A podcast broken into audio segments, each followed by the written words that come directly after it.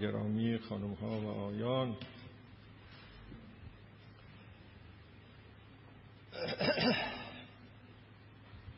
خب در جلسه قبل از جلسه گذشته وعده داده بودم که به مناسبت اون بحث انسانوارگونه سخن گفتن از خدا که قبلا مطرح شده بود و گفته بودم که یکی از مسائل مهم و موضوعات قابل توجه که در روند پیدایش بحث های مربوط به خدا در میان انسان ها پیدا شده این مسئله است که آیا می شود از خدا انسان وارگونه صحبت کرد یا نمیشه از خدا انسان وارگونه صحبت کرد؟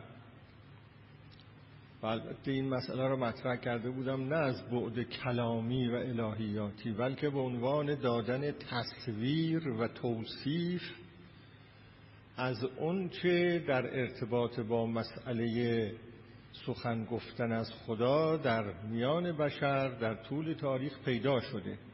چون اصولا توضیح دادم که بحثای من در اینجا بحثای کلامی نیست. نمی‌خواهیم چیزی را اثبات کنیم نمی‌خواهیم چیزی را رد کنیم بلکه می‌خواهیم اطلاعات بدهیم از موضوعات مهمی که در چارچوب سخن گفتن انسانها از خدا به وجود آمده است. در آخر اون جلسه یک ماه قبل گفتم که درست است که این داستان سخن گفتن انسانها از خدا به صورت انسانوار یعنی توصیف خدا با اوصافی که تقریبا اوصاف انسان هاست.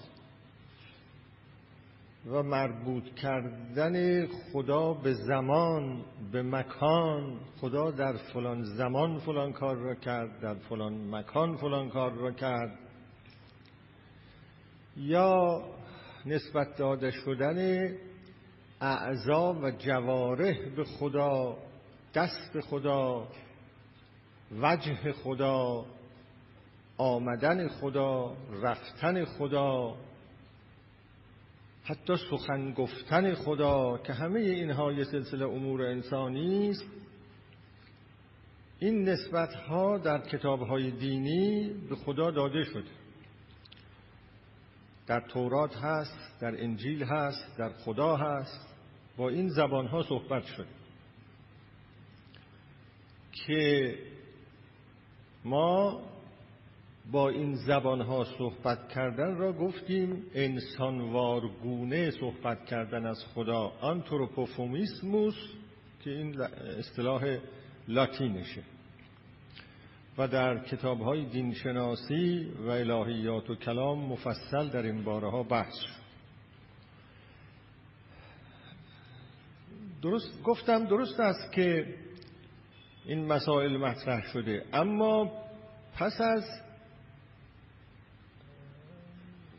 سیر طولانی تاریخی که این بحث ها مطرح بوده این اواخر خصوصا در قرن بیستم این مسئله مطرح شد که آیا اصولا نوعی سخن گفتن از خدا وجود دارد که انسان وارگونه نباشه؟ یا هر گونه سخن گفتن از خدا به هر کیفیت باشه نوعی انسان وارگونه سخن گفتن خواهد بود.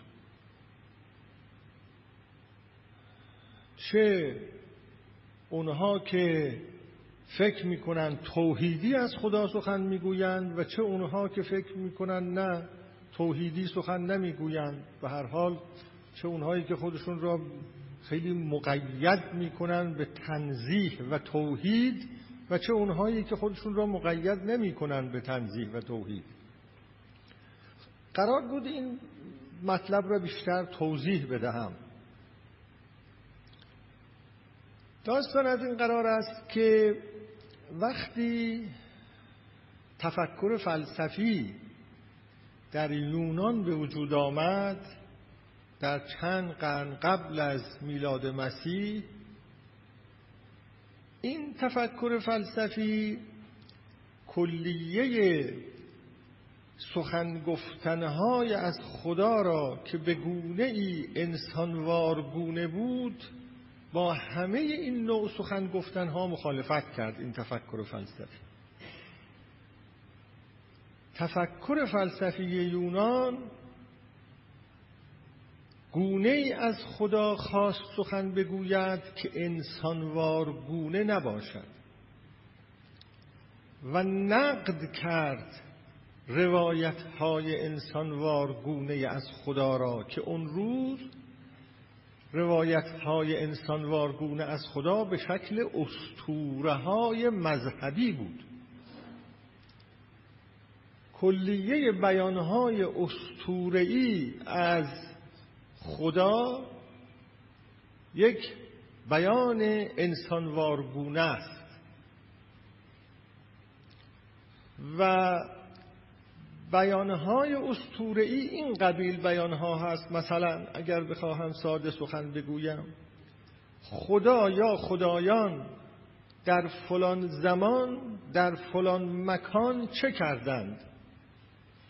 چگونه ظاهر شدند؟ مخالفان اون خدایان چگونه ظاهر شدند و اون خدایان چگونه غلبه کردند بر مخالفان خودشون یا اون خدای واحد چگونه غلبه کرد بر مخالفانش خدا یا خدایان چگونه عذاب فرستادند در فلان جا و ادعی را نابود کردند؟ چگونه نعمت فرستادند در فلان جا و ادعی را مورد نوازش قرار دادند؟ و گاهی هم نسبتهای خیشهاوندی بود میان این خدایان. خدایان زاد و ولد می‌کردند مثل انسانها. نسبتهای خیشاوندی میان پاره ای از خدایان برقرار بود با یکدیگر. یکی پدر بود یکی پسر بود. و گاهی خدایان با هم می جنگیدند عوض اینکه خدایان با انسانها در افتند خدایان با یکدیگر می جنگیدند و تصور نکنید که این قبیل نسبت دادنها فقط اونجا بود که صحبت از خدایان به میان می آمد نه خدای واحد. تصور نفرمایید که هر وقت در میان انسانها سخن از خدای واحد بوده دیگه این نسبتهای انسانوارگونه وجود نداشته. نه اینطور نیست. در تورات در انجیل در قرآن صحبت از خدای واحده. اما همونطور که گفتم این نسبت های انسان وارگونه در این کتاب ها هم به خدا نسبت داده شد. و صرف اینکه جماعتی به خدای واحد عقیده دارند یا به خدایان عقیده دارند مونوتئیست هستند یا پولوتئیست هستند صرف این فضیلتی نمیاره. فضیلتی نیست. نه به لحاظ عقلانی نه به لحاظ اخلاقی. چون بخواهیم اگر یک عقیده را مثلا بگوییم بهتر از عقیده دیگر است یا باید به لحاظ عقلانی بگیم قابل قبول تر است بهتر به این معنا. یا به لحاظ اخلاقی بگوییم قابل قبول تر است بهتر به این معنا. ممکن است یه جماعتی خدای واحد را بپرستن اما اونچنان انسان وارگونه تصور کنن اون خدای واحد را که خیلی قلیزتر باشه این انسان وارگونه تصور کردن از اونایی که به چند خدا معتقد هستن.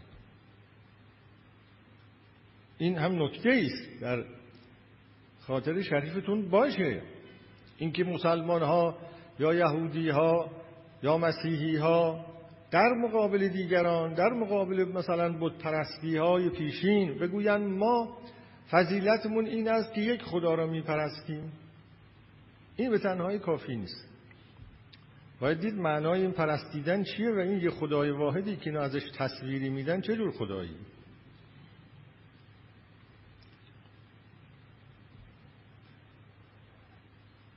اشکالی که فیلسوفان پیش از میلاد مسیح در اون قرنها که تفکر فلسفی در یونان شکل می گرفت چون تفکر فلسفی در یونان شکل گرفته است. فیلسوفان اشکالی که بر ادیان موجود در آن روز که ادیان چند خدایی هم بود وارد می‌کردن این بود که این خدایانی که تصور میشه در این ادیان و مردم عامی هم پیرو این هستن به این خدایان یک نسبت هایی داده میشه که این نسبت ها مال انسان هاست. و این به لحاظ عقلی درست نیست. اشکالشون این خیلی مطلب نوشتن. و اونهایی که مطالعات فلسفی دارن می‌دونن که اصلا تفکر فلسفی در موضع از موضع نفی تفکر اسطوره‌ای به وجود آمد. تفکر اقلانی فلسفی شکل گرفت بر مبنای نفی تفکر اسطوره‌ای. و معنای این سخن این است که در تفکر اسطوره‌ای هم یه نوع تفکر منتها در تفکر اسطوره‌ای مردم اینجوری فکر می‌کنن که گویی خدایان همه میآیند و می‌روند و فرشته ها همه جا حضور دارند و لشکرکشی این خدا هست لشکرکشی اون خدا هست. عالم پر است از یک چنین نیروهای غیبی که مرتب در رفت آمدند و در فعالیت هستند و یکی را ثروت می‌دهند و یکی را نمی‌دهند و یکی را بچه دار می‌کنند و یکی را بچه دار نمی کنند و اینجور فکر. این فکر تفکر اسطوره است. عمل کرده اون خدایانی که با چشم دیده نمی‌شوند با گوش شنیده نمی‌شوند و دور از دسترسن عمل کرده اونها در همین عالم در زندگی انسان ها در روی زمین حضور دارن و عمل می‌کنن. این تفکر اسطوره است. تفکر اقلانی که با این مبارزه می‌کردیم بود می‌گفت نه باید منطق حاکم باشه. باید بر اساس اصول منطق فکر کنیم. اگر دو تا مقدمه را کنار هم می‌گذاریم و بعد میگیم چون فلان مسئله هست و چون فلان مسئله دیگه هم هست پس این مسئله سوم از اونها نتیجه میشه. باید ببینیم واقعا اولا اون مقدمه اول درسته یا نه. ثانیا ببینیم مقدمه دوم درسته یا نه. ثالثا ببینیم میشه این نتیجه را از اون مقدمات گرفت یا نه. این تفکر اقلانیه در تفکر اسطوره‌ای چنین چیزی نیست. تفکر اقلانی می‌گفت که اگر کسی ده دقیقه صحبت می‌کنه ما بعد از آنی که صحبت های او تمام شد بنشینیم این صحبت ها را در کنار هم بگذاریم ببینیم اینا با هم تناقض دارند قطعاتش یا تناقض ندارند. ممکنه کسی در اول یه چیزی را ادعا می‌کنه در وسط صحبت دومش یه چیز دیگری را ادعا می‌کنه در وسط در آخرش هم یه چیز دیگری را ادعا می‌کنه و این سه مطلب را وقتی کنار هم می‌ذاری اصلا اینا با هم ناسازگاره. دیدید بعضی ها این گونه حرف می‌زنن؟ مثلا آدم گوش می‌کنه 20 دقیقه اینها حرف می‌زنن. آدم بعد هر چه فکر می‌کنه که تناسب این مطالب گوناگونی که در این حرفها با هم دیگه گفته شد چیه نمی‌فهمه. ممکنه انسان غمزه بسر کنه بگه خیلی خوب حالا تناسب نیست. من نفهمیدم تناسب را اما بیش از اینه دقت می‌کنه ببینه تناقض هست. نه اینکه تناسب نیست تناقض هست. و به همین جهت خوب گوش کردن شرط اول داوری است. آدم خوب و دقیق گوش نکنه نمی‌تونه اینا رو به دست بیاره یا خوب و دقیق نخونه نمی‌تونه اینا رو به دست بیاره که این حرف اول آخرش با هم سازگار هست یا نیست. یه دفعه می‌بینید یه سیاستمداری میاد یه چیزهایی رو میگه یه ساعت حرف می‌زنه با سر و صدا و چی و چی و اینا. بعد آخرش که شما تعمل می‌کنید می‌بینید اصلا این ده تا مطلب متناقض با هم رو گذاشته. مثلا کنار هم یه جوری هم یه سرپوشی به اینا داده که به باورونه. ولی هیچ هیچ هیچ تناسبی هیچ انسجامی در این حرفا نیست. و این کشف می‌کنه که دروغی در کاره مثلا.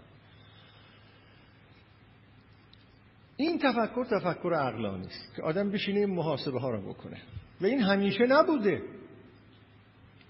تصور نفرمایید تا انسان انسان بوده همینجور تفکر عقلانی داشته. نه. قرنهای طولانی انسانها با افکار متناقض به هم چسبیده با هم حرف می زدن.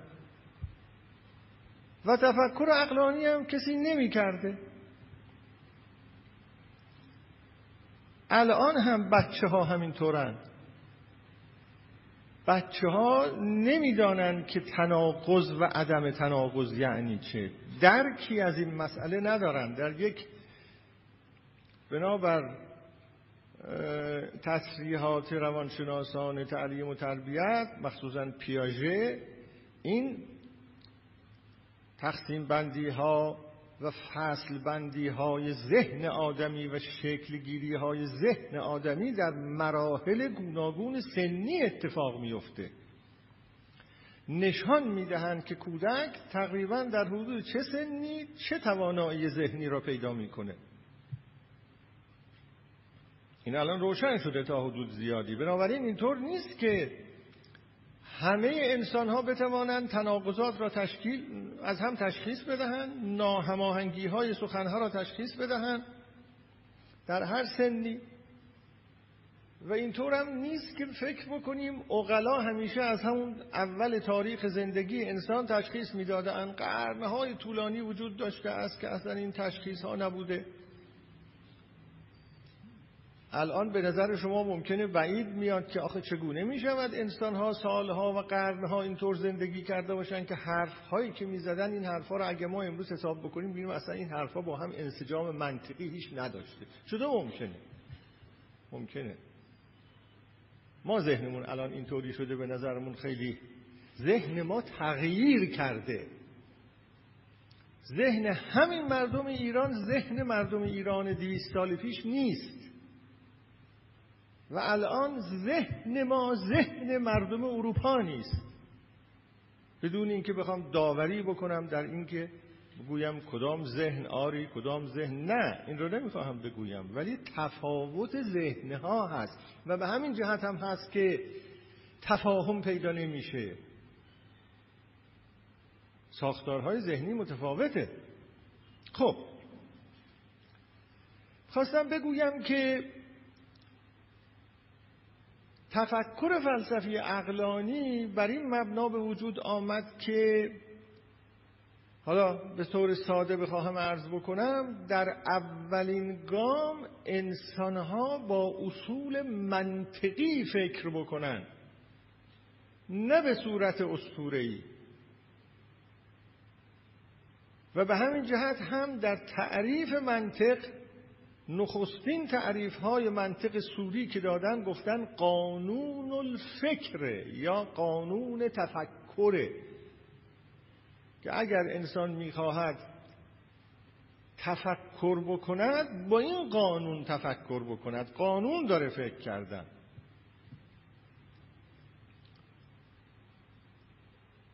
فیلسوفان همیشه دنبال این بودند.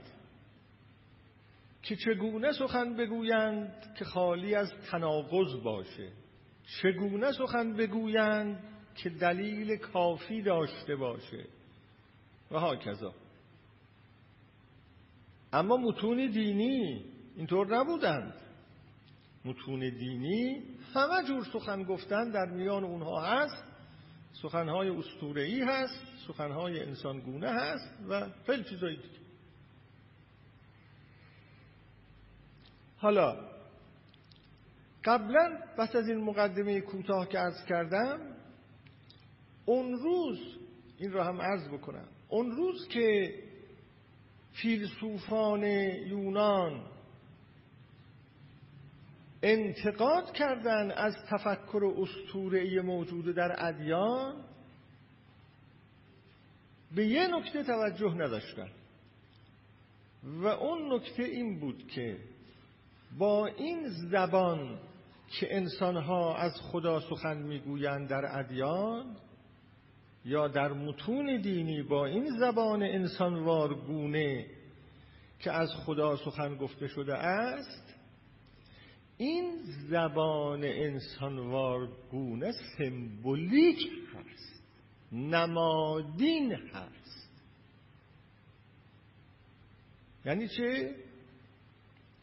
یعنی مطلب اینطور نیست که اگر کسی بگوید خدا دست داره دقیقا منظورش این است که همونطور که آدم ها دست دارن. مثلا می‌گوید خدا دست دارد اما یک معنای نمادین از اون منظوره. می‌گوید خدا بر ابرها سوار شد آمد. همونطور که در عهد عتیق هست. می‌گوید خدا خلق کرد خدا زنده کرد خدا میراند خدا باران فرستاد و اینها را به یک شکلی می‌گوید و به زبانی می‌گوید که گویی یک انسان یا یک ابر انسان دارد یک کاری می‌کنه به این شکل بیان می‌کنه. اما این بیانها معناشون واقعا اون چیزی که در بد و نظر به ذهن میاد نیست. اینا معناهای سمبولیک و نمادین دارن که اینو توضیح خواهم داد براتون. فقط اینجا خواستم عرض بکنم اون فیلسوفان که این زبانهای انسانوارگونه ادیان را انتقاد می‌کردن ازش به این نکته توجه نداشت حالا بعد به این مسئله خواهم رسید. مطلب دوم اینی که ما انواع و اقسام سخن گفتنهای با از خدا را یا سخن گفتنهای درباره خدا را که بررسی می‌کنیم سه گونه سخن گفتن از خدا پیدا می‌کنیم. یا می‌تونیم این انواع سخن گفتن ها را در سه قسمت دستبندی کنیم. در سه نوع دستبندی کنیم. اینجا باز همون تفکیک همیشگی را من انجام بدم. همیشه گفتم که دو مسئله را باید از هم تفکیک بکنیم. سخن گفتن درباره خدا و سخن گفتن با خدا. این دوتا با هم فرق داره.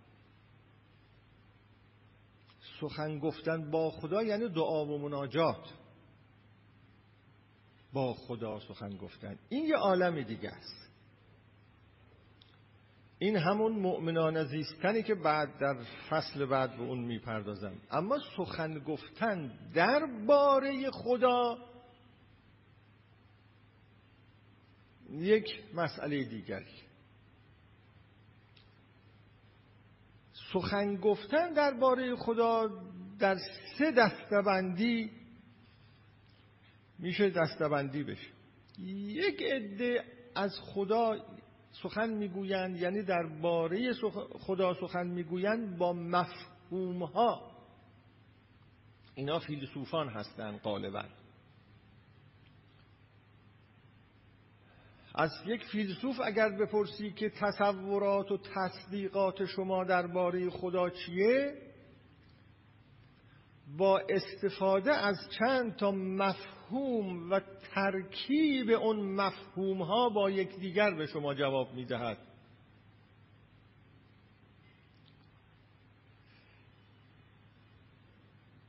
فیلسوفان خیلی پیشرفته متأخر ما حالا در عالم اسلام اگر من سخن بگویم به شما می‌گویند خدا واجب الوجود من جمیع الجهات و الحیثیات مثلا.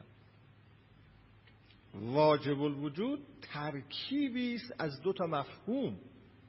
واجب وجود.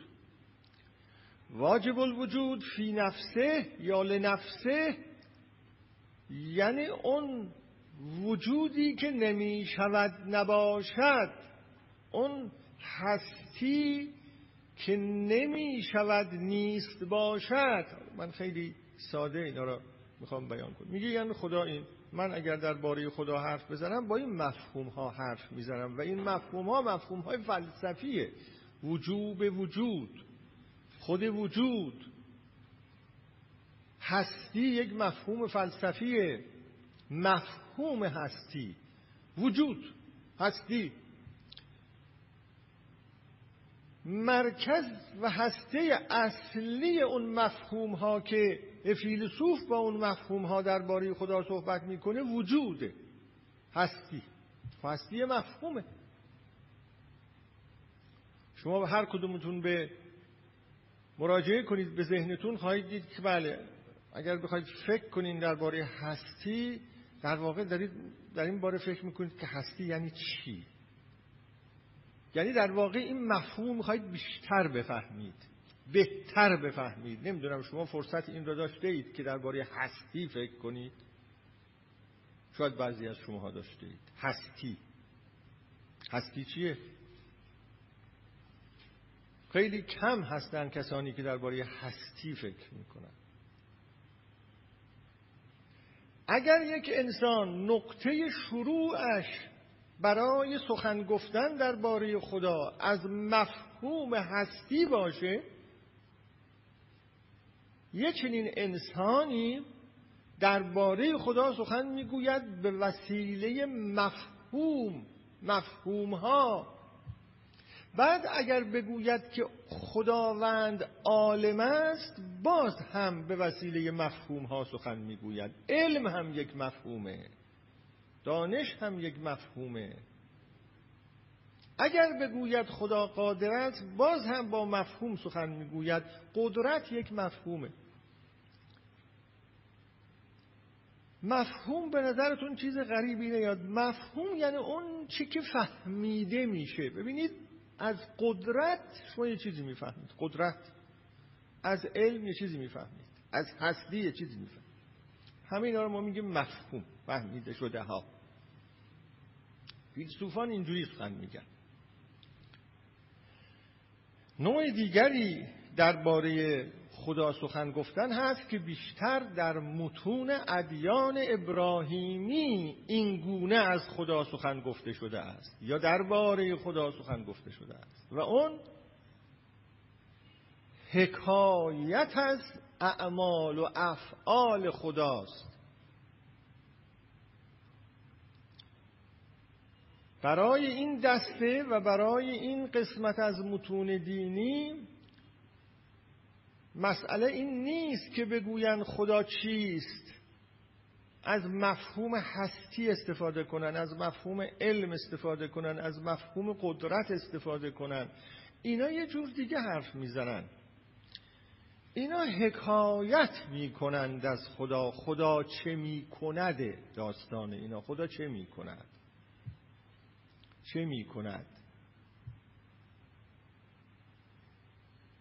خدا باران میآورد خدا گیاهان را میرویاند خدا آسمان و زمین را خلق کرده است خدا پیامبران را فرستاده است خدا انسانها را رصد می کند خدا انسانها را هدایت می کند خدا جهان را از جایی خلقتش را شروع کرده است و به جایی می‌برد خدا شما را مبعوث خواهد کرد. قرآن که باز کنید همش همینه. حکایت از افعال و اعمال خداست. اگر بخواهم یک مثال در اینجا بزنم مثل حکایت هایی که ما از عزیزان خودمون می‌کنیم. یه مادری وقتی می‌خواد مثلا از دخترش سخن بگوید که دختر در غربته مثلا رفته در یک کشور خارجی زندگی می‌کنه سالهای سال مادر او را ندیده همش از او حکایت می‌کند درباره او نمی‌گوید. از او می‌گوید. چقدر مهربان بود چقدر سراغ من میآمد. دو روز میگذشت از من خبر نداشت فورا تلفن می‌کرد. مامان حالت چطور هست؟ مثلا مختصری سرم درد می‌کرد فورا بلند شد میومد پذیرایی می‌کرد. از من نمیگذاشت. یک دقیقه تنها بمونم. مادرها بهتر می‌فهمن که من چی دارم عرض می‌کنم. چون معمولا دخترها یه چنین روابطی با مادرهاشون دارن. شاید با پدرها کمتر یا پسرها پا پدرها کمتر. این حکایت کردنه.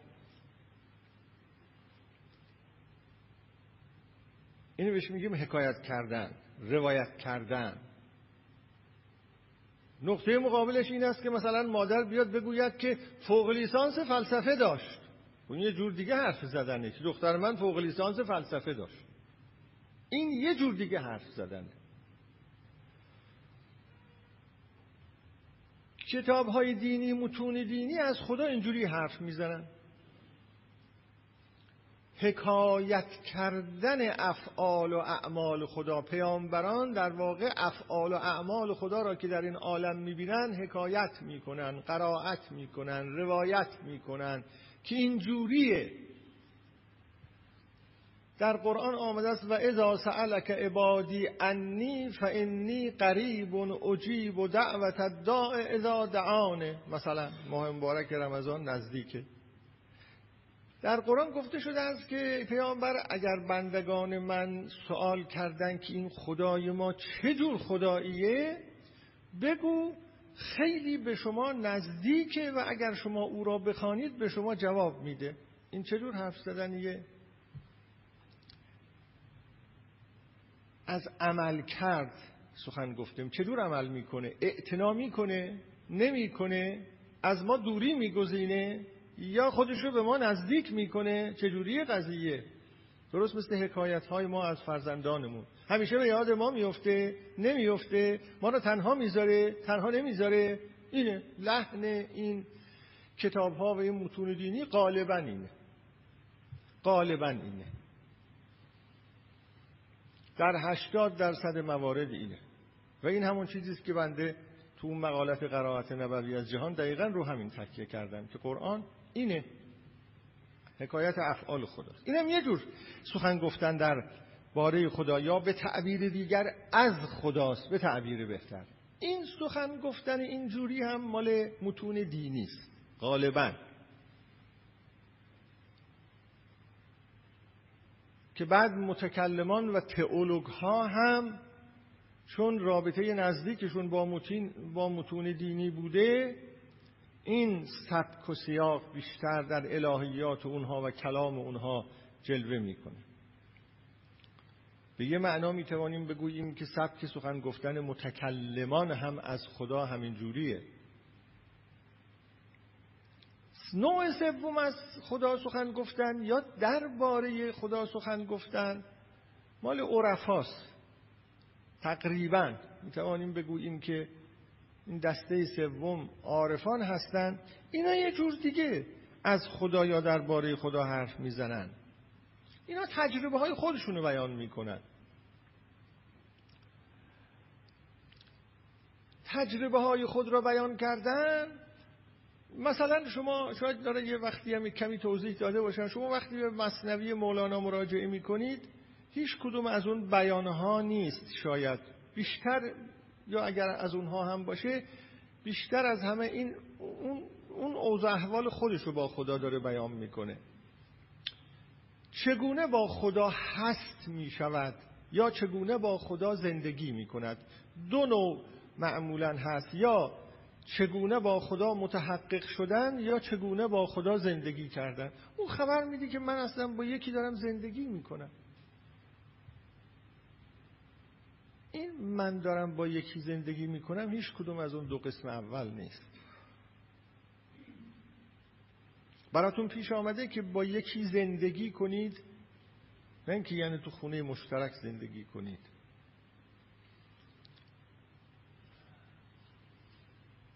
با یکی زندگی کردن یعنی غم او غم من باشه شادی او شادی من باشه. سلامت او سلامت من باشه. بیماری او بیماری من باشه. بیاد او نتوانم. با دیدار او نیرو بگیرم. شوقش یک جور معنا و مفهوم داشته باشه برای من. جورش گونه دیگر. این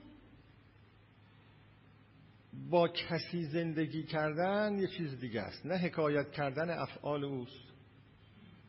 نه با مفهوم درباره او صحبت کردن است. با او زندگی کردن است و بی او نتوانستن زندگی کردن است. عارفان معمولا مسئلهشون اینه. اینم یه جور سخن گفتن. و به همین جهت هم است که شما کتاب های اینها را که نگاه می‌کنین یا ابیات اینها را که نگاه می‌کنین می‌بینین قضیه اینه. بیشتر اینه. اما در این حال که این سگونه سخن گفتن وجود داره آیا این سگونه سخن گفتن ها یکیشون حداقل هست که انسانوارگونه نباشه؟ چه بسا ما سعی فکر بکنیم که خب فلاسفه اینها به گونه ای سخن گفتن که انسانوار نباشه. یا عارفان به گونه ای سخن گفتن که انسانوار نباشه. برای اینکه بتونیم پاسخ این مسئله را پیدا بکنیم که آیا اینطور هست یا نیست باید به یه نکته توجه کنیم و اون این است که چه اون دسته اول چه اون دسته دوم و چه اون دسته سوم هر سه اینها با زبان انسانی سخن می‌گویند. زبان حالا این زبان یا فارسی باشه یا عربی باشه یا انگلیسی باشه آلمانی باشه هر چی یکی از زبانهای انسانی.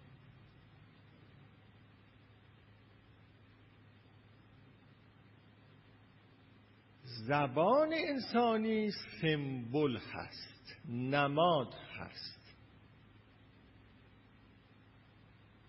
و هیچ نمادی تمام اون چرا که این نماد می‌خواد اون رو نشان بدهد نمی‌تواند نشان بدهد. نمادوار می‌تواند اون چرا که نشان بدهد نشان بدهد. نمادگونه. نه چیزی بیش از این. بنابراین من باید مفهوم نماد رو برای شما توضیح بدم در اینجا. سمبل با تعبیر آلمانیش و در فارسی نماد. دیدم دارت المعارف مصاحب و سایر کتاب ها سمبل رو همون نماد می‌گیرن. هم نماد می نویسن هم نماد می نویسن هم نماد می نویسن دقیق هم معین نمی کنن که کدوم یکی از اینا هر سر رو جایز می کنن حالا من از این تعبیر نماد استفاده می کنم برای اینکه به ذهن تقریب بکنم که نماد یعنی چه این نماد دو تا مرحله رو سیر کرده است. در آغاز وقتی می گفته, گفته می شده سمبل نماد منظور این بوده است که چون این واژه از اون واژه است که تحول معنایی پیدا کرده. واژه ها تحول معنایی پیدا می کنند در طول تاریخ. وقتی گفته می شده است نماد یا سمبل منظور اون پدیده بوده است که یک پدیده از دست رفته متلاشی شده را دوباره به یاد می آورد. دوباره به یاد می آورد. یک مثال خیلی ساده برای شما عرض بکنم که الان شاید اونهایی که خیلی جوان هستن در آغاز عمر هستن یه چنین چیزی رو تجربه نکردن ولی ماهات خونه ها خیلی تجربه می‌کردیم. اون قوری های شکسته را که می‌دادن شکسته بند اینها را دوباره به شکل قوری در می آورد و دوباره توش چای درست می‌کردن. ملاحظه کردید؟ ادعی شد ملاحظه نکردن. جوانترها حتما ملاحظه نکردن. قوری میشکست قوری چینی میشکست خب شکسته بند بود. الان دیگه هیچ جا نمی کنم شکسته بند پیدا بشه. فکر نمی کنم سراسر تهران رو اگر ما بگردیم بدون مخازن شکست بند اینجوری پیدا بکنیم. فکر نمی کنم. مگر باشه برای یک ظرفای مثلا چینی خیلی گران قیمتی هنوز یه جاهایی یه کارایی بکنن. این گوری را گاهی متعدد شکسته شکسته هاشون بستن این گوری را اومدن دو شکسته بندی می‌کردن این گوری را دوباره ازش چای درست می‌کرد. اما این گوری اون گوری اول که نبود که. این قوری بازسازی شده اون قوری اول بود. معنای نماد و یا نماد و یا سمبل در درجه اول در آغاز این مفهوم این بوده است. چه وحدتی را که چون قوری یک وحدتی داشت دیگه یک هیئت واحده ای داشت. وحدتی را که شکسته شده بود و از بین رفته بود دوباره اون را بیایند بازسازی بکنن به نوعی که یادآور اون قوری اول باشه. به طوری که هر کس سوال بکنه که این همون قوری میگه این همون قوریه. این تعبیری که ما داشتیم این همان قوریه یعنی اون نیست به یه معنا. اما اونو نشون میده دیگه. اینجور چیزها را می‌گفتن نماد. ما در زندگیمون ولی همیشه نماد در این معنا به کار برده نمی شده این اجتماعی تر شده معنای نماد یا معنای سمبل اجتماعی تر شده. به طوری که در زندگی اجتماعی خیلی نمادها به وجود آمده به تدریج. نمادها در زندگی اجتماعی مرتب زیاد میشه. انگشتری یا حلقه نامزدی یا حلقه ازدواج یک نماده. خیلی چیزها از این فهمیده میشه. مهرهایی که کارخونه ها مؤسسات سیاسی مؤسسات فرهنگی پای نامه هاشون می‌زنند یا بالای ساختمانشون می‌گذارند. اینا نماده. و همه اینها مفهوم های اجتماعی داره. یعنی در داخل یک جامعه اینها اون چرا که باید نشان بدن نشان میدن.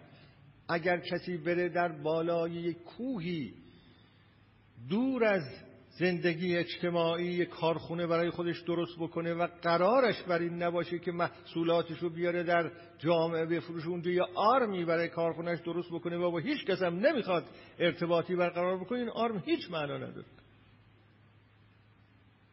هیچ معنا نداره. همونطور که ازدواج یا نامزدی یک معنا و مفهومی است که در زندگی اجتماعی معنا داره. اگر آدم و حوا حالا ما بر فرض میریم در اون تاریخ متداول که می‌گویند گفته میشه دو نفر بودن. آدم و حوا براشون حلقه نامزدی یا حلقه ازدواج هیچ معنا نداشت. اگه به دست هم بود و به دست هم حلقه ازدواج هیچ معنا نداشت. برای اینکه یه معنای اجتماعی مفهوم اجتماعی کی می‌خواستن بگن این معناش چیه؟ کسی نبود که. اینا توضیحاتی است که درباره سمبل و نماد می‌خوام عرض بکنم. از جمله این نمادها و سمبول ها زبان ما انسان هاست این تنها حلقه ازدواج یا نامزدی نیست که نماده. تنها آرم کارخونه ها نیست که نماده. همینطور که ما داریم با هم حرف می‌زنیم ما با نمادها با هم ارتباط برقرار می‌کنیم. همین سخنانی که بنده دارم اینجا می‌گویم این الفاظ که من می‌گویم این جملات که من می‌گویم این کلمات که من به کار می‌برم این کلمات هر کدومشون یک سمبوله یک نماده. حالا توضیح بدم این قضیه رو به شما. ممکنه بفرمایید که دیگه اینها چجوری نماده؟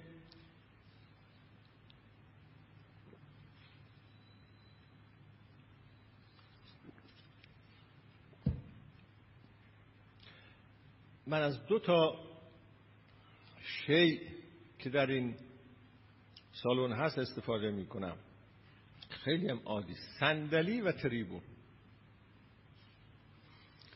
وقتی گفته می شود صندلی چه چیز به ذهن شما میاد؟ یا به تعبیری دیگر معنای صندلی چیست؟ آیا معنای صندلی اینه که اونجا هست؟ به ذهنتون مراجعه کنید. خیلی بیش از اینه. صندلی اون چیزی است که اگر بخوایم حالا یه کمی توضیح بدیم وقتی می‌گوییم نماده و نماد و سمبل اون چیزی است که به بیرون از خودش اشاره می‌کنه. معنای او حاضر نیست اینطوری نیست که فورا وقتی گفته شد بگید اینها. نه به بیرون خودش اشاره می‌کنه و اون بیرون که در اون معنا هست خیلی گسترده تر از اون چیزی است که شما فکر می‌کنید معنای اونه. صندلی اون چیزی که از صندلی فهمیده میشه. مثلا بعضی از عناصر معلفش رو من خدمت شما عرض بکنم. مثلا صندلی در نقطه مقابل میزه. اینا همه جزء معنا و مفهوم صندلیه. صندلی به محض اینکه گفته میشه یه چیزی وجود داره به نام میز. و این صندلی غیر از اون میزه. صندلی ممکنه در سخنرانی ازش استفاده بشه. ممکنه در غذاخوری ازش استفاده بشه. ممکنه در کلاس درس ازش استفاده بشه. صندلی اون چیزی است که کسی که کمر درد داره و رو زمین نمی‌تونه بنشینه روی اون مینشینه. و شما اگر این تحلیل ها را بکنید خواهید دید وقتی گفته میشه صندلی اون نیست معنای صندلی. اون چیزی است که حالا اینجا اختلاف کردن فلاسفه که اون چیز کجاست؟ اون عالم معانی. آیا ما به لحاظ فلسفی باید یک عالمی فرض بکنیم که این معانی در اونجا هستن؟ یا چنین چیزی لازم نیست فرض بکنیم. ولی در هر حال اون که روی اون تاکید دارن این است که اینجوری نیست که معنای صندلی یعنی اون اون نیست نه. و اگر اون بود دیگه یه صندلی دیگه شما اونجا میذاشتید اون نمی‌تونست معنای این باشه. میزم همینطوره تریبون هم همینطوره. شما تریبون که مطرح بشه سخنرانی به ذهنتون میاد بی میکروفون یا با میکروفون ممکن انواع و اقسام آیا وایستاده پشت تریبون کسی سخن می‌گوید نشسته پشت تریبون سخن می‌گوید. این تریبون تریبون مجلس شوراست این تریبون تریبون کتابخونه حسینیه ارشاد چی؟ نفرمایید که اینا مصداق ها هستند اما معنا یک چیز مشترکی است. اینطوری نیست. بعضیا می‌خواهند بگویند که اینها همه مصداق ها هستند اما معنای چیزی است که ما می‌تونیم اونو در داخل یک چارچوبی بذاریم. اگه تازه اون معنا رو هم در داخل یه چارچوب کلی و غیره بذارید باز پس معناش این نیست که اونجا هست. زبان ما یعنی این کلماتی که ما به کار می‌بریم اینا نماد هستن. یعنی چه نماد هستن؟ یعنی اینها به یک معانی و مفاهیمی دلالت می‌کنن که اون معانی و مفاهیم خارج از خود این کلمات هستند و اون معانی و مفاهیم مساوی نیستند با اون اشیایی که در خارج هستند. به تعبیر دیگر فیلسوفان می‌گویند ما به وسیله این نمادها درباره اشیاء خارجی سخن می‌گوییم. ما به وسیله این نمادها درباره اشیاء خارجی سخن می‌گوییم. من وقتی می‌گویم صندلی که از چوب ساخته شده است مثلا 20 کیلو وزن دارد من یک صندلی دارم که از چوب ساخته شده است و 20 کیلو وزن دارد به وسیله این سمبل ها و نمادها درباره اون چیزی که تو خونه من هست دارم حرف می‌زنم. نه اینکه معنای صندلی یعنی اون چیزی که تو خونه من هست. این معنای سمبل بودن و معنای نماد بودن به اصلاح کلمات. زبانی که در متون دینی به کار برده می شود اونم سمبله. اما یه نوع سمبل خاص. شما بگو خدا. بگو خدای قادر. بگو خدای عالم. بگو خدا خلق کرد. بگو خدا آورد. بگو خدا برد. هرچ. این کلمات همچون بخشی از زبان انسانی هستند اینها هم نماد هستند اینها هم سمبل هستند یعنی معنای خدا به لحاظ زبان شناسی این نیست که یعنی یه چیزی در خارج وجود داره و من وقتی می‌گویم خدا یعنی او. این نیست قضیه. همونطور که در میز در صندلی گفتیم وقتی می‌گویم میز و صندلی معنای میز و صندلی نیست که یعنی اونی که اونجا هست. خیلی معنای گسترده تری داره. اما به وسیله اون معنای گسترده تر من اشاره می کنم به اون چیزی که اونجا هست. زبان دینی خدا و هرچه با اینجور مفهوم ها شما سر و کار دارید معناش این نیست. حالا من همین واژه خدا را روش تکیه می کنم معنای واژه خدا این نیست که یعنی یه چیزی هست که من وقتی می‌گویم خدا منظورم اوست. به لحاظ زبان شناسی این نیست. وقتی می‌گویم خدا یعنی مجموعه اون چی که به کار با به کار بردن این واژه در ذهن شما میاد. خدا معناش اونه. نه شیء خارجی نه موجود خارجی. حالا باید دید هر کس مجموعه اون چرا که از خدا در ذهنش میاد چه چیزاییه؟ یه کسی خداش خیلی کوچیکه یه کسی خداش بزرگه یه کسی خداش خیلی انسانواره یه کسی خداش کمی انسانواره. یه کسی خداش محبوب اوست یه کسی خداش مفقود اوست. یه کسی خداش چیزیه که یک عمر با او کلنجار میره. نمی‌دونه با او چه کار بکنه. گاهی باش قهره. گاهیش باش آشتیه. ایناست. نه یه چیز خارجی که همه دارن به اون اشاره می‌کنن. این نیست. یک داستانی خدمت شما عرض بکنم. دانشجویی هست در یکی از شهرهای آلمان یه رساله دکتری می نویسه سالهای ساله یه خانمی است. سوالاتی داره مرتب با من در ارتباط هست برای پرسیدن اون پاسخ سوالات چون در ارتباط با کارهای بنده داره یه رساله می نویسه این دفعه که من دو سه هفته پیش سفر آلمانی بودم ایشون آمد باز یه سوالاتی داشت. دیدم پیشرفت لازم را در کارش نکرده. گفتم چرا پیشرفت لازم در کارت نکردی؟ گفت که من حدود چند ماه پیش که آمدم ایران خیلی با شوق و ذوق و اینها آمدم ایران. پدرم را سالهای سال بود ندیده بودم. آمدم ایران یه دفعه دیدم که عجب چهلم پدرم هست و منو خبر نکردن. منو از فرودگاه بردن سر مزار و چی و چی این حرفا. اینقدر این حوادث برام تلخ بود که مدتی با خدا قهر کرده بودم. خیلی ساده می‌گفت این رها از مدتی با خدا قهر کرده بودم. اوضاع احوالم خیلی بد بود. هیچی نمی‌تونستم بنویسم. خودم این چه وضعیه؟ آخه من مثلا سالهای سال پدرم رو ندیده بودم. الانم که آمدم پدرم رو ببینم. به چهلومش رسیدم. خیلی طبیعی این خانم می‌گفت با خدا قهر کرده بود. گفتم ولی چطور شد این قهر شما برطرف شد؟ گفت چند ماهی از روی این داستان گذشت. یواش یواش یواش احساس کردم که نه می‌تونم با خدا ارتباطی داشته باشم و یواش یواش توانایی این رو پیدا کردم که رسالم رو دوباره دنبال کنم. یه کسی خداش اینه. و انواع و اقسام خداها وجود داره. اینو من یه بار هم گفتم. وقتی هر کسی می‌گوید خدا به همه اون سرگذشتی که با خدا داشته تصوراتی که با خدا داشته تجربه هایی که با خدا داشته یا درباره خدا شنیده.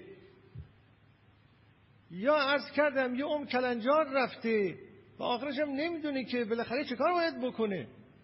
رفته بودیم مکه. بسیار شرایط سختی بود. چند سال پیش یکی از دوستان هم با بود. ایشون هم خیلی ضعیف الحال بود. رفتیم افتادیم چند سالش رو تو شلوغی های عجیب و غریب نمی‌دونم اونهایی که مشرف شدن می‌دونن در فصل حج تمتع تو گرما بسیار سخت.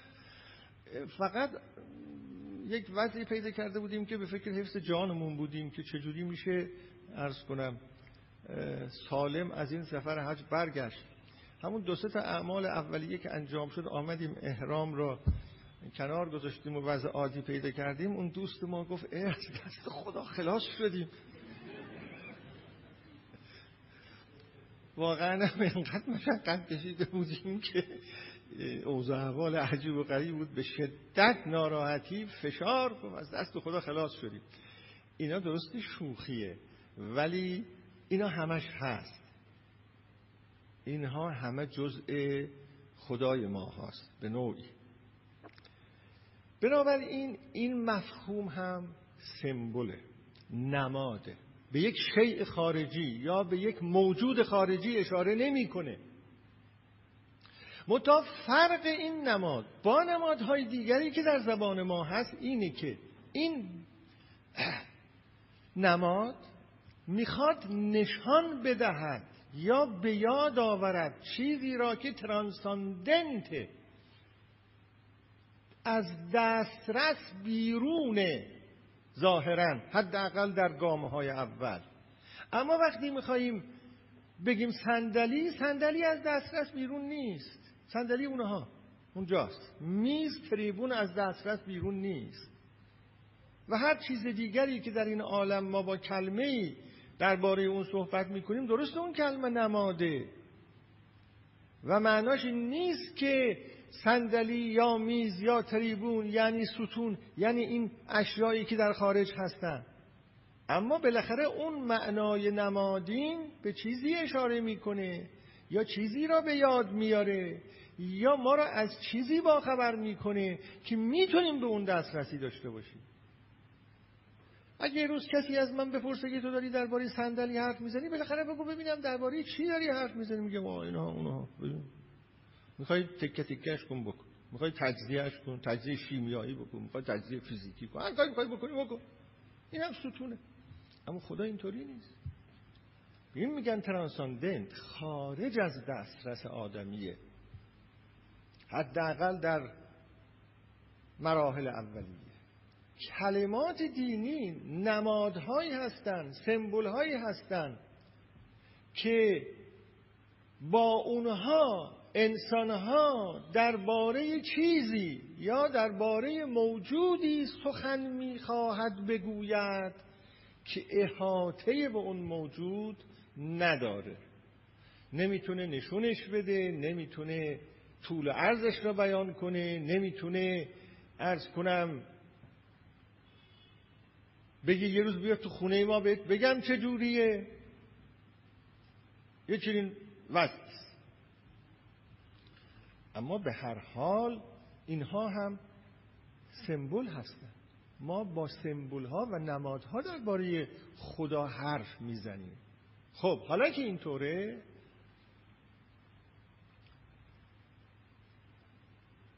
اگر ما با سمبول ها و نمادها درباره خدا حرف می‌زنیم و این سمبول ها و نمادها ظرفیت این را ندارند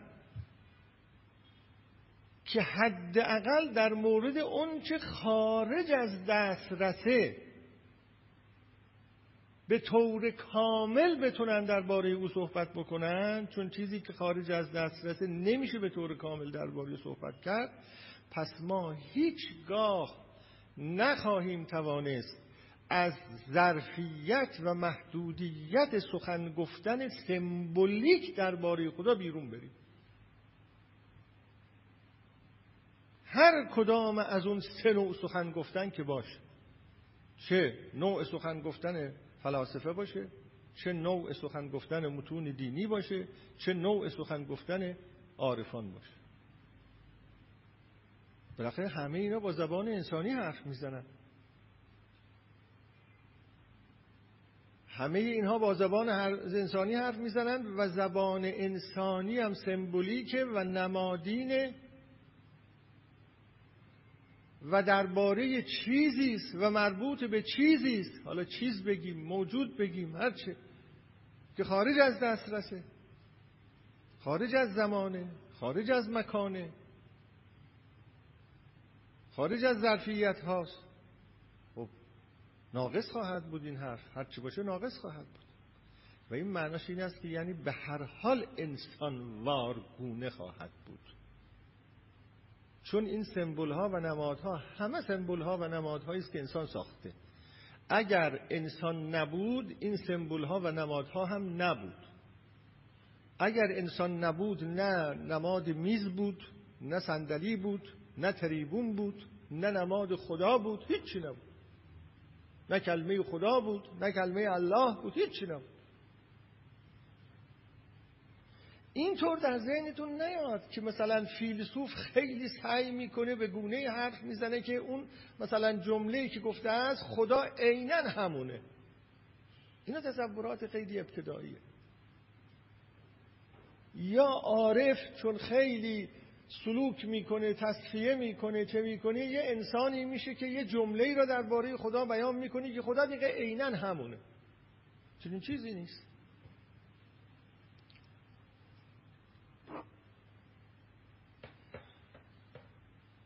خب به همین جهت است که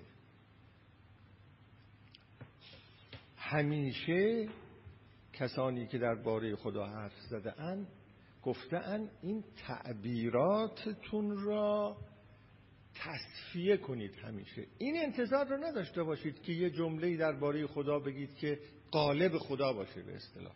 این نمیشه. چون نمیشه این سمبول ها که شما با این سمبول ها درباره خدا حرف می‌زنید اینها همه این خطر را دارن این آفت را دارن که اینا رسوب بکنن. از حالت نمادین بودن بیرون بیان. و آدمیزاد یادش بره که قرار بوده این نماد باشه قرار بوده این سمبل باشه. قرار بوده این یه وسیله سخن گفتنی باشه درباره چیزی که بهش نمیشه دسترسی پیدا کرد. این یاد آدم میره. آدمی خیال می‌کنه که اون چی که از همین فهمیده میشه خدا همونه. این میشه بود پرستی دقیقا بود پرستی اینجا به وجود میاد.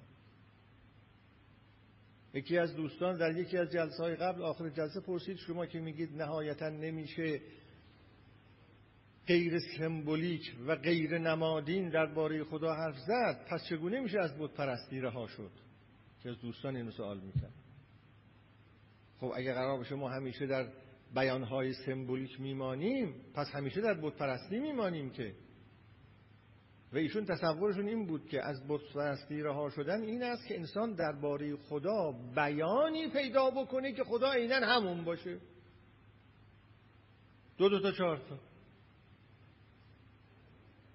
مثل اینکه مثلا آب را تحلیل بکنن به تو عنصر دیگه نشون میدن دیگه. ببین این یه لیتر آب بود ما تحلیل کردیم. دقیقا این اکسیژنشه و این هم هیدروژنشه. اینقدر اکسیژن اینقدر هیدروژن.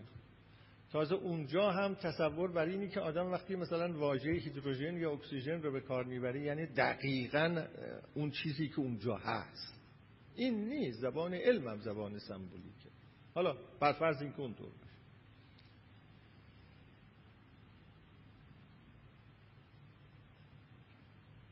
فرق در اینه کسانی که نماد را مساوی می‌گیرند با خدا حقیقت خدا اینا میمانند در مقام بود پرستی کسانی که همیشه آگاهند به اینکه این چی که می‌گویند همه اون چی که می‌خواهند بگویند درباره او نیست و این فقط یک اشاره است اونها خلاصند از این خطر. این داستان. و به همین جهت دائما می‌گویند بیان را تجدید کن. ایمان را نو کن. خدای تو از نو بفهم. تفسیر دائمی متون دینی بکن. از هیچ کس نپذیر این را که بگوید من درباره خدا آخرین سخن را می‌گویم. هیچ کس درباره خدا آخرین سخن را نمی‌تونه بگه. حتی پیامبران. آخرین سخن نداریم. سخنهای متفاوت داریم. و هی باید معنی کرد. در خود در جامعه. حالا اینجا من یه مطلبی خدمت شما عرض بکنم. این سرگردانی که من اسمش رو سرگردانی می‌ذارم. این سرگردانی که اون چرا که آدمی می‌خواد از فیلسوفش بگیر تا عارفش تا متکلمش تا آمیش می‌خواد یه چیزی را به تور بیاندازه و به تور نمیفته سرگردانیه دیگه و به تور نمیفته این در ابیات در اشعار اینها دیده شده است به شکلهای مختلف دیده شده است به شکلهای مختلف دیده شده است. شما اشعاری دارید که در اون اشعار عارف می‌گوید که دیگه برای من مثلا فرق میخان خانقاه و خرابات و مسجد و کنشت و کلیسا از بین رفته است این یعنی چی؟ در مذهب ما مسجد و بتخانه یکیست مثلا اینا اینا تعبیرات چه کسانیه؟ اینا تعبیرات کسانی است که به این مسئله آگاه شده اند. حداقل نظر اونها اینه. من داوری فلسفی نمی کنم در اینجا داوری کلامی هم نمی کنم. میگم نظر اونها اینه. نظر اونها این است که ما آگاه شده ایم که اون کسی که کلیسا می رود یا اون کسی که مسجد می رود یا حتی اون کسی که بدخانه می رود همه یه چیز می جوین. این تصور و این ادعا جز با آگاه شدن به معنای سمبولیک زبان انسانی میسر نیست اینا کسانی هستند که خب اینا انواع اقسام عبادت ها مختلفه در کلیسا یه جور دیگه عبادت می‌کنن در مسجد یه جور دیگه عبادت می‌کنن در کنیسه یه جور دیگه عبادت می‌کنن. دعاها متفاوته اعمال متفاوته حرکات متفاوته مراسم متفاوته. اما اگر همه اینها سمبولیک باشه اون با اون مفاهیم یه چیزی میگه با اون نمادها. یکی دیگه با نمادهای دیگری و دیگری با یک نماد سومی. معناش نیست که اگر اینها را به لحاظ فلسفی این گفته های گوناگون را به لحاظ فلسفی یا الهیاتی دستبندی بکنیم اینا همه یه معنا داره. نه نه همه یه معنا نداره. منتها عارفان ادعا کردن که در این حال که اینها معناهای گوناگون داره چون این معناها سمبل ها هستند نمیشه گفت اینها خیلی از هم جدا هستند و همیشه بودن. در این سرگردانی ها بودن. همیشه می‌گفتن مسجد بریم یا میخانه بریم. نه در مسجد راهمون میدن نه در میخانه راهمون میدن. نه در مسجد دهندم ره که رند است ولی نه در میخانه که این خمار خام است. میان مسجد و میخانه راهی است. به من گو ای عزیزون ره کدام است؟ اگر درست در خاطرم مونده باشه این شعر. میان مسجد و میخانه راهی است. به من گو ای عزیزون ره کدام است؟ در این مسجد امامی مست خفته است. نمی‌دانم که اون بت را چه نام است. همینطور این شعرها. خب ببینید این نوسان ها چیه؟ آخرش سر در میاره از امامی که در مسجد مست خفته است. امامت و مستی مسجد و مستی یکی شدن میخانه و مسجد و یه نوع پروتست و اعتراض که اصلا این جدا شدن میخانه و مسجد یعنی چه؟ میخانه که در اصطلاح اونهاست. و کوشش برای این که ما یه امامی پیدا کنیم که مست باشه. در این مسجد امامی مست خفته است. نمی‌دانم که اون بت را چه نام است. این چه نوع راهی میشه؟ جمع میان مسجد و میخانه. این نوسان ها یا فرض بفرمایید چیزایی که شما در حافظ دارید. یکی شدن بتخانه و چی و چی و چی و این این این این این سرنوشت انسان است خلاصه. در حرف زدن در باری خدا. قضاوت نمی کنم ما دارم براتون تصویر می کنم اینجوری بوده است قضایا. هر کس هم خواسته است در یک جایی پناه بگیرد که در اونجا این فکر را بکنه که دیگه قضیه تمام شد پس ما یه خط کشیدیم. خودمون حسابونو جدا کردیم. ما اون نجات یافته یا ره یافته نهایی هستیم. مدتی هم اگر در این غرور بوده بعد از مدتی از این فریب بیرون آمده. چندین راه پیشنهاد کردن که ارز کنم این از خطرهای سمبول ها از خطرهای زبان که انسان در امان بمانند. چند جور راه حل برای این کار جستجو کردن؟ یکی الهیات با زبان نفیه. یه عده آمدن گفتن که ما هر وقت خواستیم درباره خدا حرف بزنیم فقط نفی کنیم. بگیم خدا چه نیست. نگوییم خدا چه هست. این را می‌گویند الهیات نفی یعنی تنزیه مطلق. این هم در مسیحیت بوده هم در اسلام بوده هم در یهودیت بوده.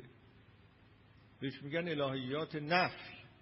اصلا نگوییم خدا چه هست فقط بگوییم خدا چه نیست. برای اینکه به محض اینکه میگیم خدا چه هست به این شکل اثباتی حرف می‌زنیم باز تو این چارچوب های سمبول ها میمونیم. این بعضیا اینطوری گفتن. عارفان آمدن گفتن که بابا بدونید ما هرچی میگیم محدودیت زبانی داره. اون چی که ما میگیم همه اون چی که هست نیست. زیق زبان محدودیت زبان اینکه در زبان نمی گنجد. عارفا هم اینجوری به هشدار دادن به اینکه زبان انسانی یه چنین وضعیتی داره. بعضی ها نوع سوم از کارهایی که برای رها شدن از آفات زبان سمبولیک انسانی پیدا کردن گفتن استور زدایی کنیم از کتابهای دینی. به خصوص در مسیحیت این استوره هایی که در کتابهای دینی هست با زبان انسانوار خیلی فربه درباره خدا سخن گفته شده این زبانهای انسانوار را تفسیر کنیم. اون معنای واقعیش رو بیرون بکشیم. پرده را از چهره اون حقایقی که در اینها هست کنار بزنیم تا اون حقیقت ها روشن بشه. همش نوعی ناله و چارجویی از محدودیت زبان انسانی. ولی اونهایی که خیلی دقیق به مسئله نگاه کردن گفتن همه این تدبیرات هم بالاخره با زبان انسانی انجام میشه. بالاخره با زبان انسانی انجام میشه.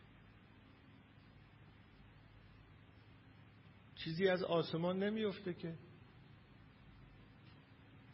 و اونها گفتن اون چی که اتفاق میافتد از میان برداشتن تصویر خدا نیست. تصویر اون چیزی که آدمی در زندان اونه تصویره. آدمی تصویری داره از خدا. هیچ کس بدون تصویر نمی‌تونه از خدا حرف بزنه. یه تصویری داره. مگر اینکه از خدا حرف نزنه دیگه؟ خب حالا اگر از خدا حرف نزنی یعنی بی دین و بی ایمان میشه؟ یادتون هست یه روزی اون شعر مولانا رو خوندم اون چیز دگر نیست دگر هیچ مگو. نه. حالا در آینده شاید برسیم. یکی دو جلسه دیگه تقریبا می‌رسیم به اینکه نمونه هایی از خدای عارفان بگم نمونه هایی از خدای فیلسوفان بگم نمونه های اونجا خواهیم رسید به این مسئله. گفتن که انسان کارش اینه که تصویری را بر میداره با یه تصویر دیگه اون تصویر را بر میداره اصلا انسان بخواد از یه تصویری خلاص بشه با یه تصویر دیگری از اون تصویر خلاص میشه. اینجوری نیست که با لا تصویر از تصویر خلاص میشه. یه تصویری را به جای تصویر دیگه می که این تصویر به نظرش قابل قبول تر میاد. حالا یا به لحاظ اخلاقی قابل قبول تر میاد یا به لحاظ عقلانی قابل قبول تر میاد. ولی کار آدمی اینه. و اینجا روانشناسان دین یک مسئله مهمی که مطرح کردن اینه. میگن که در دوران کودکی که تربیت های دینی پیدا میشه هست و بالاخره عقاید دینی در کودکان پیدا میشه بسیاری از بیماری هایی که در کودکان پیدا میشه و در بزرگسالی اونها را اذیت می‌کنه و اون اون تصویر ناجوری است که از خدا در ذهن اینها شکل می‌گیره. مثلا یک پدر قذبالود همیشه عصبانی کتک بزن تو خونه. الان شاید کم شده. دوران ما خیلی زیاد بود. فکر می‌کردن که کتک زدن و غضب کردن خب یکی از راه های تربیته خانواده ها هم بیشتر مذهبی بودن. اون وقت با کتک بلنش رو نماز بخون با کتک چرا فلان کار را کردی؟ با با غضب اینکه خدا تو رو جهنم خواهد برد. من کاملا یادم برای بچه های 7 ساله که اصلا این چیزها بسیار بسیار خارج از ظرفیت اونها بود. و خورد می‌کرد روحیه اونها را این حرف ها داغونشون می‌کرد. الان قطعا کمتر شده. می‌گویند که وقتی از طریق این قبیل رفتارها در خانه کودک از خدا همون تصویر اون پدر غضبناک را داره منتها در مقیاس های خیلی بزرگتر. این این تصویر با این تصویر بزرگ میشه. به لحاظ روانشناسی میگن وقتی و بیمار روانی است در بزرگسالی بیمار روانی دینی. بیمار روانی تربیت غلط دینی می‌گویند. در این فکر نباید بود که به او خدایی بگوییم و آشنا کنیم او را در مقام معالجه و روان درمانی با خدایی که تصویر نداره تصویر دیگری از خدا را باید به جای اون تصویر آزار دهنده که در او و ذهن او ایجاد شده باید بنشانیم. تصویری را به جای تصویری بنشانیم. و این کار را می‌گویند بسیار کار مشکلی است. اما عملی هست. این نباید اینجوری فکر کرد که و ماها هم نباید اینطور فکر بکنیم. خیلی ها اینجور فکر می‌کنن. وقتی این صحبت ها به میان میاد حالا این دیگه خورده به داوری رسید این مطالبی که من عرض می‌کنم. فکر می‌کنن که باید یک عارفی بشون یا یک خدایی پیدا بکنن که هیچ تصویری از اون خدا نداشته باشن. این این توقع محاله. این نمیشه چنین چیزی. مگر اینکه این تصویر فقط در لحظه های ممکنه اگه کسی تجربه اتحاد با هستی پیدا بکنه مثلا در لحظاتی از شبانه روز فرزن در تجربه اتحاد با هستی دیگه هیچ تصویری نیست. نه از خود آدم تصویری هست نه از جهان تصویری هست نه از خدا تصویری هست. اونجا فقط یک تجربه آگاهی کیهانی است. اون چه هست در اون تجربه؟ یک آگاهی کیهانی است. و سلام نه خدا هست نه جهان هست نه انسان. اما همیشه که اون حالت نمیماند که. اگر کسی می‌خواهد تصویری از خدا داشته باشه حد اکثر کاری که می‌توانه بکنه این است که تصویر قابل قبول داشته باشه. خب تصویر یک جمله آخر اینی که یه دانشمندی اون وقت اینی میگه. همون آقایی که آقای زویس یک محقق روانشناس وقتی می‌گوید که ما تصویرها را با تصویرها جانشین می‌کنیم می‌گوید اگر غیر از این باشه یعنی اگر انسان در این صدد باشه که در مقام دینداری و دین باوری یا خدا باوری حالا نگوییم دینداری یا بگیم خدا باوری در مقام خدا باوری فکر بکنه که به کلی میشه تصویر را کنار گذاشت چیزی که اتفاق میفته این است که یک پارادوکسی به وجود میاد که یک در اون پارادوکس یک شکاف عظیمی میان یک عقل گرایی رادیکال و یک سکوت متمادی پیدا میشه. شکاف. یعنی چه؟ یعنی امر انسان دایر میشه به این که یا پشت سر هم عقل گرایی کنه. یک استدلال گرایی رادیکال. دیدید بعضی ها همینطورن. آ دلیل بیار. تا دلیل نیاری من قبول نمی کنم استدلالت این عقل گرایی رادیکال به این صورت در خدا باوری کاربرد نداره. و به همین جهت اینها کسانی هستند که فکر می‌کنند باید یک دلیلی اقامه بشود تا اونها خدا باور بشود. تا دلیل اقامه نشود اونها خدا باور نمی شود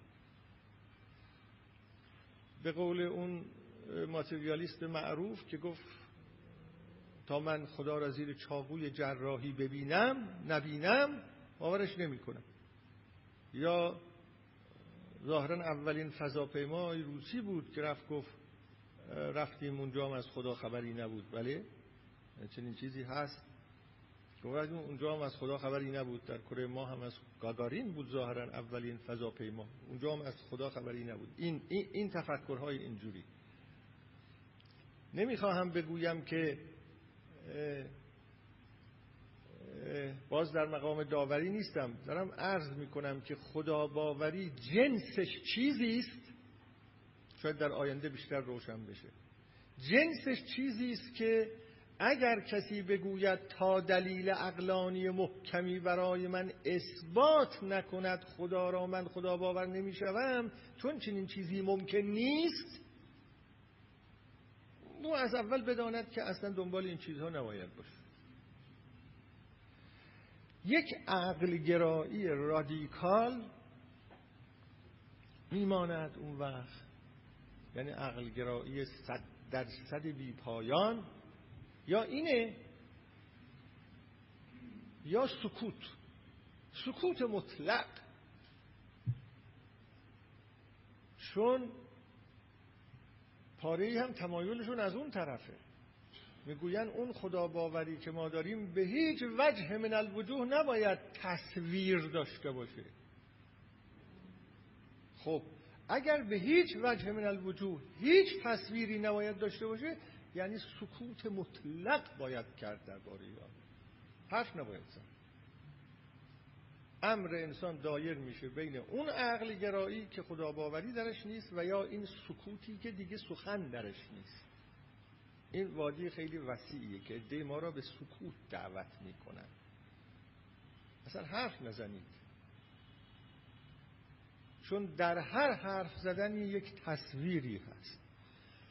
یه وقت گفتم اینجا ظاهرا خدمتتون یا جای دیگه گفتم.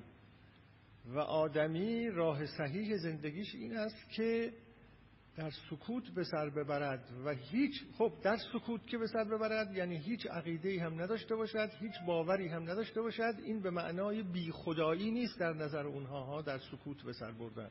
نه. این بر این مبناست. نمی‌دانم اینو خدمت شما گفتم یا نه. پاری از فیلسوفان بزرگ گذشته اینطور گفتن گفتن اصل عالم سکوته. اصل جهان سکوته. اگر بشود این تعبیر را کرد هیچ چیز جز سکوت نیست. اگر بشود اینجور گفت انسان چون نمی توانسته است سکوت را تحمل کند سکوت خیلی وحشت آور است. برای برطرف کردن وحشت عمیق خودش سر و صدا را انداخته در زندگیش.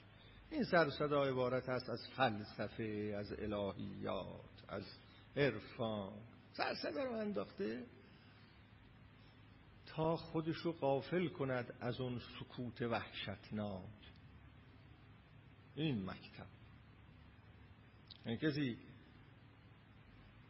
اینو بپذیرد ممکنه کسانی بتوانند این رو بپذیرند و این رو تحمل کنند. این سکوت اینجوری رو تحمل کنند. یه وقتی اینو شما خود در باش فکر کنید که در سکوت مطلق رو می‌تونید تحمل کنید یا نه. وحشتناک هست یا نیست. اگه کسی بخواد اینو تجربه کنه که وحشتناک هست یا نیست باید بره در یک بیابانی مثلا در این کویرها اونجا میشه اینو تجربه کرد سکوت رو حالا یا آدم از وحشت دوان دوان از کویر میاد بیرون یا اونجا یک اتحاد با هستی پیدا می‌کنی میگه ای کاش از اینجا بیرون نرم. و کدوم میشه؟ خب بماند بقیهش عرض کنم که انشاءالله در جلسه آینده بنده که به نظرم بعدش یک ماه مرداد را تعطیل خواهیم داشت انشاءالله. چند تا اصطلاح را برای شما همطور که عرض کردم قولشو دادم معنا خواهم کرد. بعد بعد از تعطیلی ماه مرداد دیگه می‌روم سراغ نشان دادن اون نمونه ها از خدای فیلسوفان که اونها چه جور خدایی داشتن چه تصویری و عارفان. چند تا نمونه خواهم گفت. دیگه فکر می‌کنم بعد از آن که این نمونه ها رو گفتیم و چند جلسه هم طول می‌کشه توضیح دادم بعد وارد اون قسمت بعد بشویم که حالا اینا سخن گفتن درباره خدا بود و زیستن با خدا گفتیم ایمان. اون چه می‌تونه باشه؟ خب بنده امروز می‌تونم یه 20 دقیقه خدمت آقایون و خانم ها باشم اگر سوال کتبی باشه در خدمت.